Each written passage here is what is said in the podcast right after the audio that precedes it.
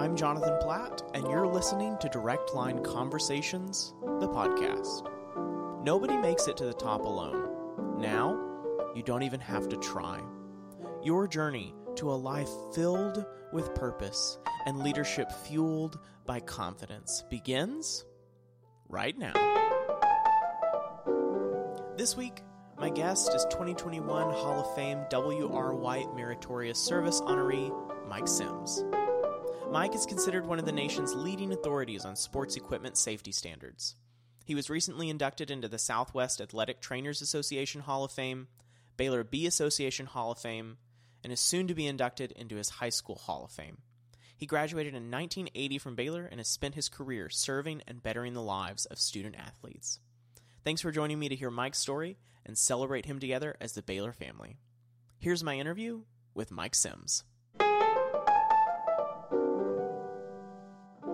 Mike, you are being honored this year as a member of the class uh, of 2021's Hall of Fame uh, awards. And uh, I'm so excited to have you uh, today and to uh, share your story with uh, the Baylor family. I'd love to give you an opportunity to tell us a little bit about yourself, tell us about your professional life, your personal life, and what what it means to get to where you are today from a Baylor student uh, to a successful professional? Sure. Started off at uh, Cedar Hill High School, where I graduated from high school. Well, there it was a small town, which it's grown up now, and uh, came to Baylor. Started working in, as an athletic training student in the program at the time. Worked under uh, Skip Cox, who was running the show, and and uh, Coach Teaff obviously was the uh, head coach at the time, and worked here as a student through that part, and went on up and finished my master's here. When I finished that, I started working as Skip's assistant and then uh, Skip went up in administration for a while, so I moved up to the head position and kind of watched the program go from there. For the longest time, there were two of us now, and I think there are 11 or 12 athletic trainers that are Baylor now. So the numbers have increased quite a bit.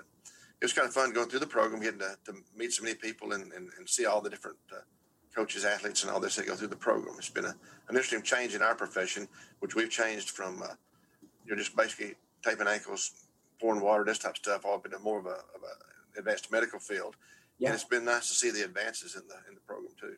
It's kind of fun to watch it as it goes through through the whole program, and and uh, you know work through things. The the best part of that I've had about the is the people you get to meet along the way. You know, I'm a trying to be a big people person. Uh, education is great. You have to have the education to get things done. But if you don't know how to relate to people and deal with people, it's, it makes it tough. You know, you work with the athletes on a daily basis. So one of them gets hurt, that's your friend that's, that's hurt. Yeah. And you have to stop what you're doing with that and, and go through and take care of their injury and, and plan ahead uh, and, and try to see what you do to either to get them back that week or what you can do to get them ready for next season.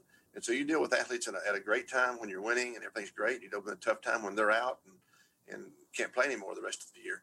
And then you work with them uh, too to get them back. And one of the one of the most uh, uh, interesting and most enjoyable part of the profession is when you have an athlete that is injured, he goes back and rehabs and works hard. He gets back when he goes back out on the field. I'm probably more nervous than his mother is when he's back out on the field for the first time.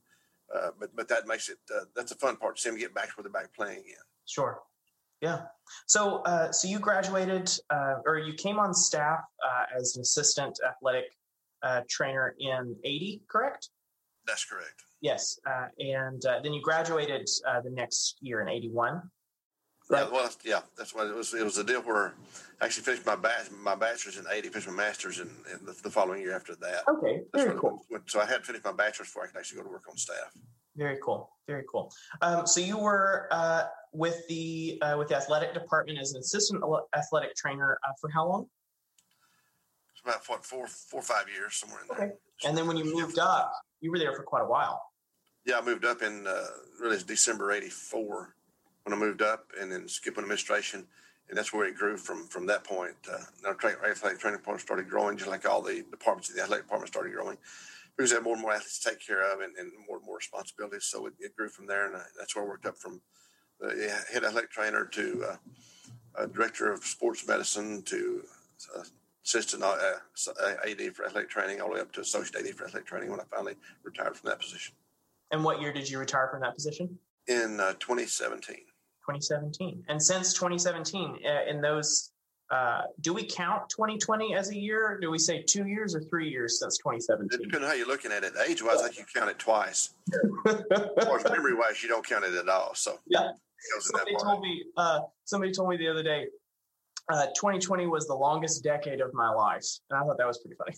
It's pretty tough, and there's a lot going through with that. Yeah. Uh, one thing in dealing with with 2020, what I'm doing now is uh, uh, working with a lot of the high schools at the, at the uh, physician office I'm working at now. So I got to visit a lot of the high schools and work with them. So I've been working with calls about COVID and how to deal with COVID 19 and and uh, how to uh, try to help your athletes avoid it and all this stuff the whole time. So when I was at Baylor, it was interesting because the NCAA rules, I could not visit high schools. Now that's what my job is to go out and visit high schools. That's changed over quite a bit. Yeah, yeah. Uh, how do you like that? I mean, I know you said you're a people person. What is it like working with college athletes versus working with high school athletes? You know, college athletes, you take care of a lot of their injuries. You work with them. If they get injured, they get sick. I get calls. Uh, if uh, uh something happens where they have a question about anything, I get a lot of times I get to act like the mother for them. You know, how do I do this? How do I wash clothes? Which I tell them go buy a box that has a direction on the back, and um, and work with them on that in the high school, you, the parents run the show and everything. And so you see, you know, this is what you have. This is what I recommend. And you, they make the decision. They go from there. So right. it's been really different process as far as what you can do and, and who makes decisions on what. Because you're dealing with adults at college, you're dealing with minors in the, in the high schools. Yeah. So speaking of uh, high school, when you were, uh, you know, an upperclassman in high school, you had to make a decision about where to go to college. Uh, you ended up choosing Baylor. What what pushed you towards that decision? What helped you make that decision? Uh, was it the athletics program? Was it just another interest that you had? Uh, or was it just a school you'd heard about? You know, I've advised a lot of people on different colleges, choosing colleges, what to go, what to do. They come in and used to visit with me if they're interested in an athletic training program or something else. And I tell them, you just know what feels like home. When you go to a place, and, and college is not an all deal where you're just looking around, you're trying to see whether you fit in at that situation. Each university has its own personality, I guess is the best way to put it. Yeah. And, and, I just, it just felt like it was home. I've been some other places too. And, and I, it, it was nice. It was pretty, nice, fancy facilities. But coming to Baylor, you just feel like, you know, you felt an immediate peace about you when you, when you got here. And that's yeah. what I've told people. People come ask me what makes Baylor special. And I tell them it's the people. Yeah. You, know, you can, everybody can have, everybody can have fancy buildings. Everybody can have all the nice stuff like this, but it's the one-on-one people relationship that you develop while you're here. And that's what your long lasting uh, uh, goals are and what your long lasting um, uh, memories are of the university is not how nice the uh, different facilities were, all this, but it's it's who you met, who you, who you met along the way when you're going through Baylor. Right, right. Uh, speaking of that, um, when you were at Baylor, and and you know, I I very much agree with you that Baylor is uh, a, such a special place because of the people. Um, I've been very blessed to have some very excellent uh, role models and mentors and guides. Uh, when you were uh, at Baylor, could you uh, remember and name some of those people who pushed you along through those four and five years uh, in uh, in your student career? Sure. The first one had to be Skip Cox. He worked with me for uh, you know when I came in as a, as a, young freshman, really wet behind the ears, not knowing what was going on, to bring me up to the level what I do, and I use things that I learned from him all along. So he had to be one of the better ones that that really guided me through the process, and then that. Uh, another one I'd be Grant Teaff. He brought me through uh, just uh, how to work with people, how to take, take care of people, and, and how he handles this whole process, just the maturity level he works through. Bill Menefee was the athletic director, and it's always great to work with him, as, as uh, he had a lot of experience, a lot of uh, nice memories with, with, working with him on different projects and stuff. And and then all the different, uh, you know, after Coach Teaff moved up to the athletic position, they have different coaches came through. Just working with them, seeing how they all have different philosophies, how they all do things different. See, some work, some don't. Uh, some situations uh, cause certain you know, areas you have to deal with, and and, and there's so many different ways of doing things, I guess. You know, when I first came on and started taking the head position over, I was trying to run and control everything else. And I finally had to learn you got to trust your people that you're working with, and but but you get you hire great people, put a position and just get out of the way, and that allows you to really, uh, uh, you know, allows them them to shine and allows you to shine too because they're working yeah. with your program. It's all makes it good rather than trying to do a micromanage deal. Just just you know, if I stay out of their way, they do a lot better job than I do. Yeah, yeah, that's uh, that's Man, that's great advice. Um, since since we're here uh, talking for the Hall of Fame Festival for 2021, uh, you're being honored with the uh, the W.R. White Meritorious Service Award this year. Um, and uh, I just wonder what that award means to you. What does it mean to to get that call to see your name uh, on the announcements? What what does it mean to get this award? You know, any kind of award you get, especially the ones that come out uh, for this this type setting. It really means a lot to you because it's what you've done and the people you've influenced and who you've worked with along the way. Uh, I was listening to one guy talk one time. He was talking about uh, degrees stuff are nice and, and they're good. You work for them and, and get through and get your degree. But the ones that people honor you with, that's just what you've done. Degree to degree that you get is just what you do. The uh, honors and awards from such and such like this are things that you've done, people you've touched, the, the lives you've affected along the way, and uh, you know that's always an important thing. Is is uh, you know what you what you leave behind is is who you've touched and what you've done, and, and and kind of that's that's a big part of it. That's what the award means is a lot because it's something that someone has felt that you've done that you've accomplished that helps out. I don't know that I've done that big of a deal, but if somebody does, that's why I'm sitting here now.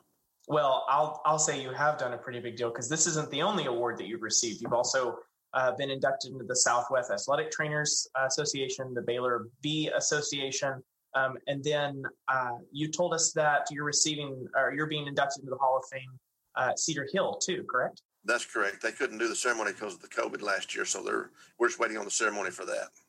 I mean, uh, I I certainly think that you're deserving of this award. Plenty of people uh, seem to agree. Uh, when when you were at Baylor and you were here for you know longer than uh, most students because you stuck around and had a career here. Um, so when I say your Baylor career, I I mean your student career and your professional career. Um, but while you were at Baylor, um, what's what's that coolest story that you had? What's that coolest experience? That one that no other Baylor student, you know, got to have. The one where you maybe rounded the corner and uh, Abner McCall was there, you know, or or you know you got to have lunch with with Herb Reynolds, or uh, you know just anything interesting, unique that just helped solidify even more that Baylor was was the place for for you and your heart and and your family and your investment you know, the whole family's been involved in Baylor. My wife went to Baylor. Both my kids have graduated from Baylor. Son-in-law graduated from Baylor. Granddaughter doesn't know what she's going to do yet, but I already know that too. I just haven't told her what the plans are because it's big. It's a family deal, and, yeah. and everybody's involved in it. Um, and, you know, like I've told you, it's the, the, the people that you meet and stuff along the way that's important things.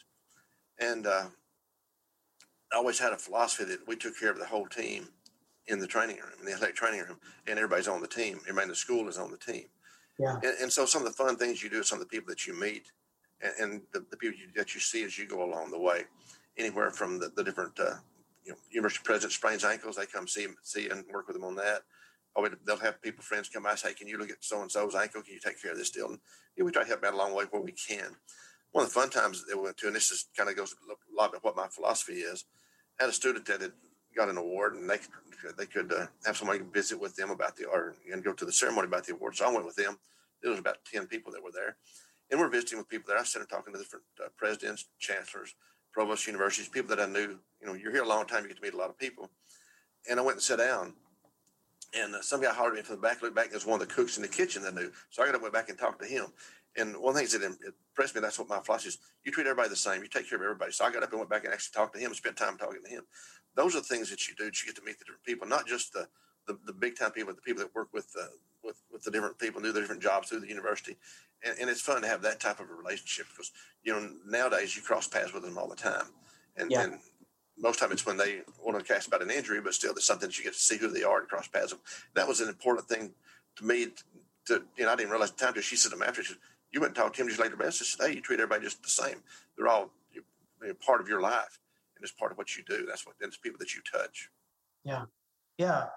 Um, the, the last question I've got before we kind of go into some more like fun, uh, uh, rapid fire questions is, um, what's been the most challenging part uh, in your success and what advice would you leave behind uh, for those at baylor right now uh, who are wanting to pursue that same level of success the, the motto that we use around the baylor line foundation is continue the legacy so while we're incredibly uh, excited and honored to honor your legacy um, we want to give you the opportunity to cast vision uh, provide encouragement, you know, share some of your wisdom with that generation that's coming up so that they can then continue not only your legacy, but their legacy as well.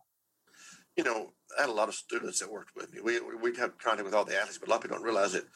We have anywhere from 20 to 30 athletic training students that are doing through what they need to do to become athletic trainers. And those ones you really get close with because you're with them on a daily basis. And you put them in certain stressful situations and see how they handle it. And you pass a lot of your knowledge and, and your philosophy and that stuff on to them. And to see those succeed is one of the better things that you that, that, that you do.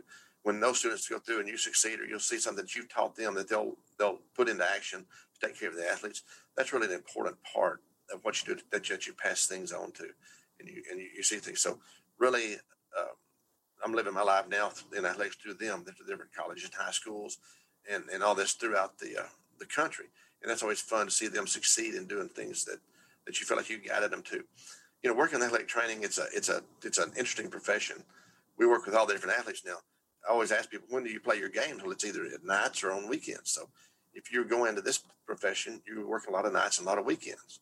I always tell people that my wife wife raised our kids while I was raising somebody else's kids because you work with them through through the whole process and uh, and, and, do that. So, so athletic training is is a seven day a week deal, and you need to understand that going into it. It's not a deal that you do for the money. It's that you do because you enjoy what you do and you enjoy working with the athletes and be involved in everything. And, and that's a that's a good thing to do. That's the way most of your job should be.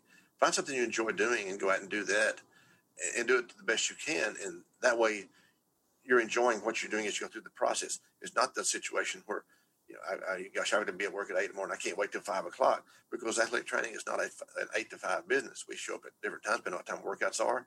We go on Saturdays. A lot of the games are Saturdays. We go on Sundays for treatment, try to put everything back together after that and, and try to work with it on that basis. And so if you find out something you enjoy doing and do, do it that way, the, the money situation usually will take care of itself.